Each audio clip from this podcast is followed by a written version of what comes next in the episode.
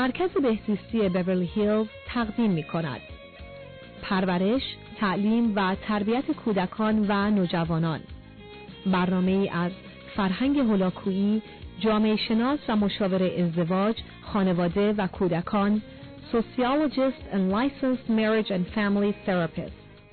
بینندگان عزیز و ارجمند درود بر شما. به نوزدهمین برنامه از سلسله برنامه های پرورش تعلیم و تربیت کودکان و نوجوانان توجه می‌فرمایید. این سومین برنامه از برنامه مربوط به سه تا هفت سالگی کودکان و عزیزان ماست.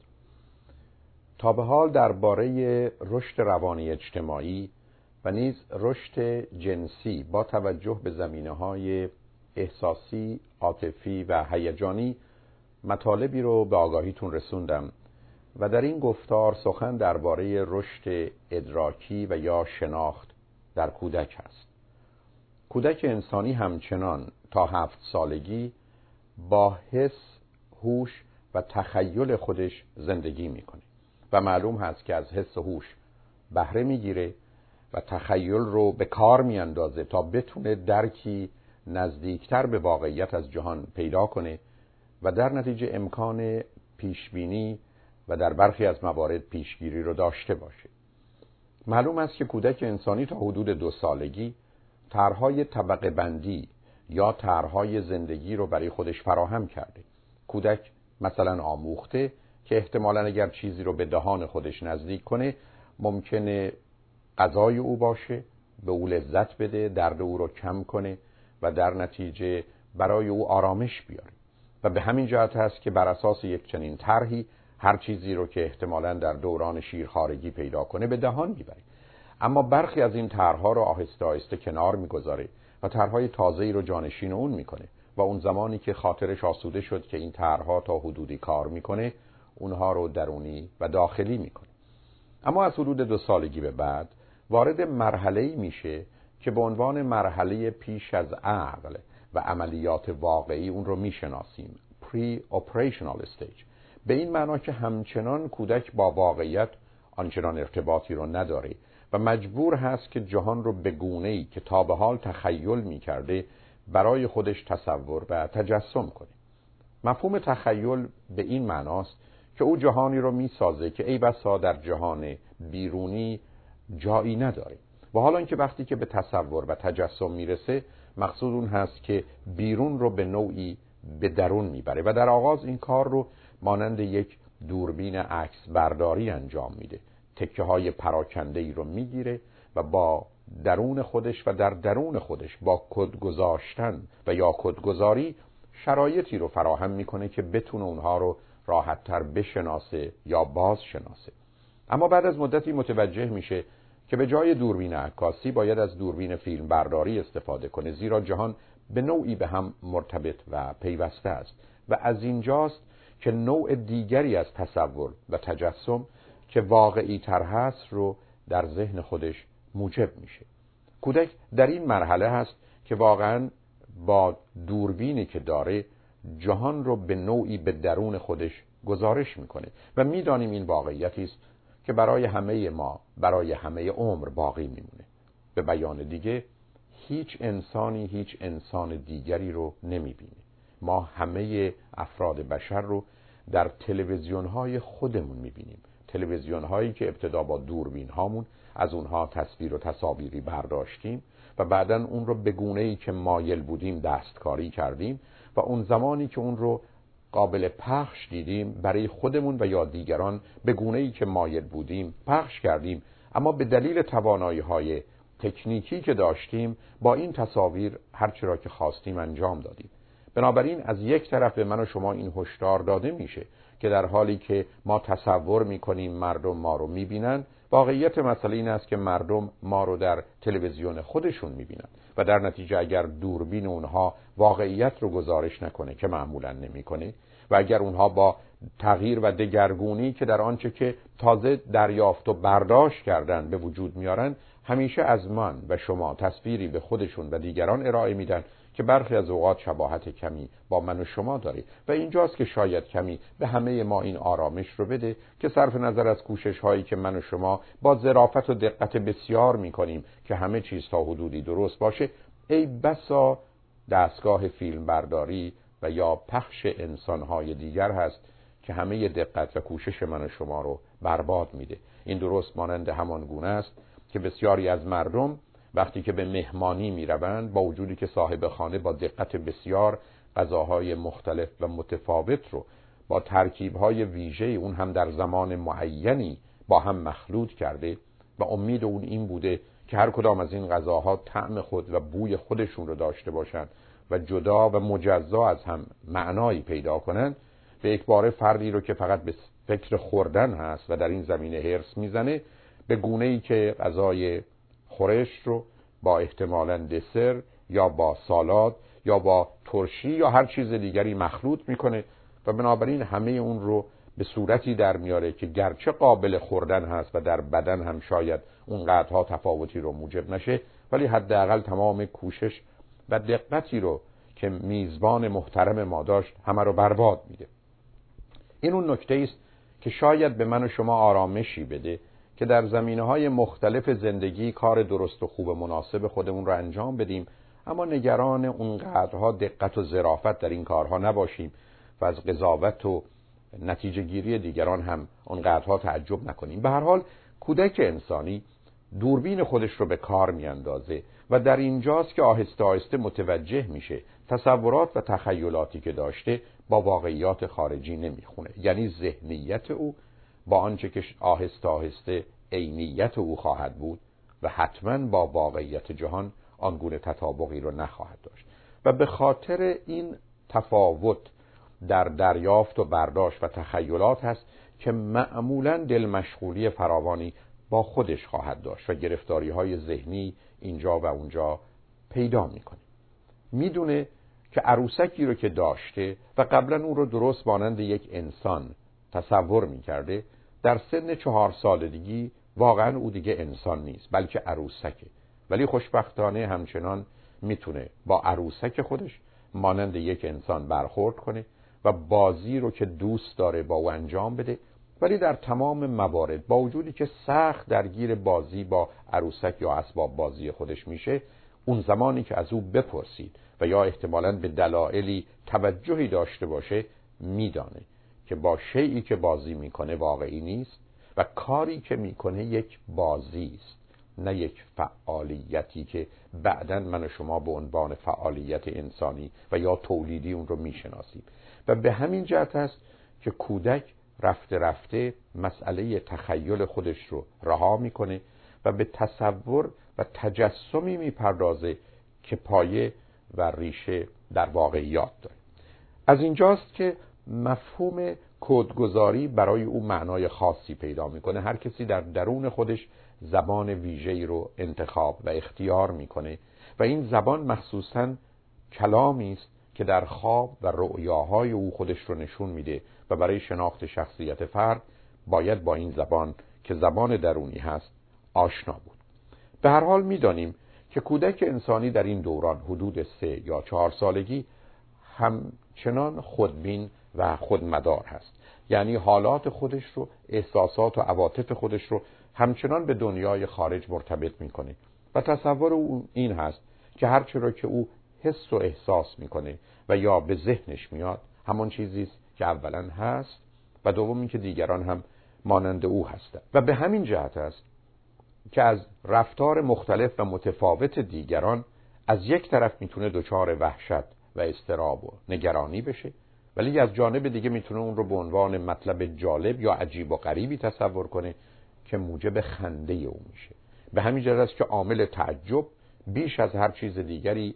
موجب خنده انسان هست و برخی از افراد باهوش که در کودکی در وقت آموختن و آموختن سریع با مسئله تعجب و نه ترس و وحشت روبرو بودن غالب اوقات به جهت هر مطلبی که خود کشف می‌کنند یا از دیگران میشنوند مایه و زمینه‌ای به جهت خندیدن دارند و از نظر برخی این خندیدن کاملا بی مورد عجیب و غریب به نظر می‌رسه و حالا که از نظر اونها هر دانایی هر آگاهی هر مطلب تازه‌ای هر مطلبی که موجب تعجب بشه یا حتی کمی عجیب و غریب باشه همه و همه خندهدار خواهند بود. به هر حال آنچه که اهمیت داره این است که کودک در این سن و سال همچنان جهان رو از یک سمت و سو می‌بینه و در نتیجه تصویری که از مادرش داره فقط یک تصویر هست تصویری از روبرو. اگر مادر رو از کنار ببینه دچار اشکال میشه و باید در ذهن خودش بلافاصله تصویر روبروی مادر رو در ذهن بیاره. به همین جهت است که در سنینی کمی کمتر وقتی که احتمالا پدر کلاهی به سرش بگذاره و یا عینکی بزنه فرزندش رو می‌تونه کاملا وحشت زده کنه زیرا اون نمی‌دونه که آیا واقعا کسی که همکنون می‌بینه همون پدری است که بود یا فرد دیگری است. و این تفاوت برای کودک در سنین کمتر موجب ترس و وحشت میشه. و باز به همین دلیل هست که باید و مواظب بود که این تغییرات رو در مقابل بچه ها اون زمانی که آمادگی دارن انجام نداد زیرا وحشتی که بچه ها از این گونه امور پیدا می‌کنه می‌تونه مدت ها برای اونها باقی بمونه. بردن اونها به پارک های تفریحی به جاهایی که ای بسا انسان در قالب حیوانات خودشون رو نشون میدن اگر فرزند من و شما آمادگی نداره و با آرامش و مراقبت و مواظبت من و شما با اونها نزدیک نمیشه که خاطر آسوده داریم که از اونها وحشت نمی‌کنه بلکه درست او رو به آغوش اونها بیاندازیم یا کنار اونها برای گرفتن عکس ببریم می‌تونیم اشتباه بسیار بزرگی کرده باشیم. حتی در امریکا برخی از اوقات نزدیک کریسمس وقتی که بچه های کوچک رو برای گرفتن عکس پلوی بابا نوئل می‌برند برخی از اونها برای هفته ها بلکه ماه ها با وحشت و استرابی همراه هستند. زیرا چنین موجودی رو هر چند ممکنه در تلویزیون دیده باشند و با اون آشنا باشند و هر چند که احتمالا از دور شاهد او و رفتارش با بقیه کودکان بودن اون زمانی که در بغل و آغوش او قرار می‌گیرن می‌تونن کاملا وحشت زده باشن و به همین جهت است که در این گونه موارد نه عکس و نه یادگاری بلکه فرزند و سلامت روانی او هست که برای من شما باید اهمیت بسیار داشته باشه. به هر حال کودک در این زمان و در این دوران مایل هست که از طریق تقلید و از طریق تکرار و از طریق الگو و مدل قرار دادن آهسته آهسته دنیا رو بفهمه و در بازی های خودش از اون استفاده می‌کنه. کودک به دلیل اینکه مجبور هست جهان درونی رو برای خودش معنیدار کنه از کلمات استفاده می‌کنه و بیخود نیست. کودک از حدود صد کلمه ای که در دو سالگی می‌دونه وقتی که به سه سالگی می‌رسه به هزار کلمه می‌رسه و وقتی که به حدود هفت سالگی می‌رسه کودک من شما بیش از چهار یا پنج هزار لغت رو می‌دونه و از این طریق کوشش می‌کنه که با جهان ارتباط برقرار کنه و معمولا از این هزار تا چهار یا پنج هزاری که عرض کردم سه برابر اون رو وقتی که از دیگران بشنوه همچنان متوجه میشه اما تعداد لغاتی که خودش به کار می‌گیره بسیار محدوده. اما می‌دانیم که یک کودک چهار ساله در روز تقریبا حدود پونزده هزار کلمه رو به زبان میاره در حالی که احتمالا مردان بزرگسال بین ده تا دوازده هزار کلمه بیشتر سخن نمیگن. و از اینجا نشون میده که چقدر مایل هست برای کشف جهان از طریق بیان به نوعی اون رو تجربه و آزمایش کنه. کودک به همین جهت است که در گفتگوی شدید با خودش هست و مایل هست که دنیای درونی رو به مقدار زیادی با بیرون ارتباط بده. گفتگوی با خودش ذهن خودش رو روشن می‌کنه با توضیح و تشریحی که برای خودش می‌کنه. مخصوصا اون زمانی که در مقابل آینه هست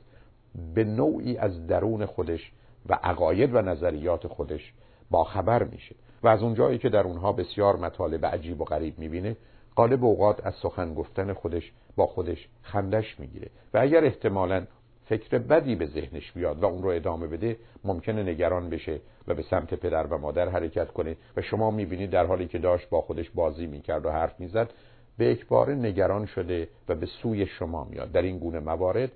میشه از او پرسجو کرد که چه خبر هست در ذهنش و یا چه می‌کرده ولی آرامش و امنیت می‌تونه در حقیقت بیش از هر چیز دیگری او رو کمک کنه. کودک در مرحله است که دست به خودآموزی می‌زنه و بیشتر آگاهی های کودک بین سه تا هفت سالگی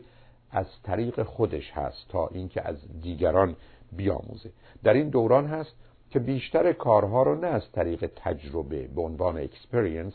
بلکه به عنوان تمرین یعنی اکسرسایز انجام میده و مایل هست که جهان رو برای خودش معنی دار کنه. در یه چنین دورانی هست که از طریق کوشش و خطا یا آزمون و خطا جهان رو می‌خواد تجربه کنه. معلومه که این نوع خودآموزی از هر گونه آموزشی اهمیت و اعتبار بیشتری داره. مخصوصا اون زمان که در مسیر آموختن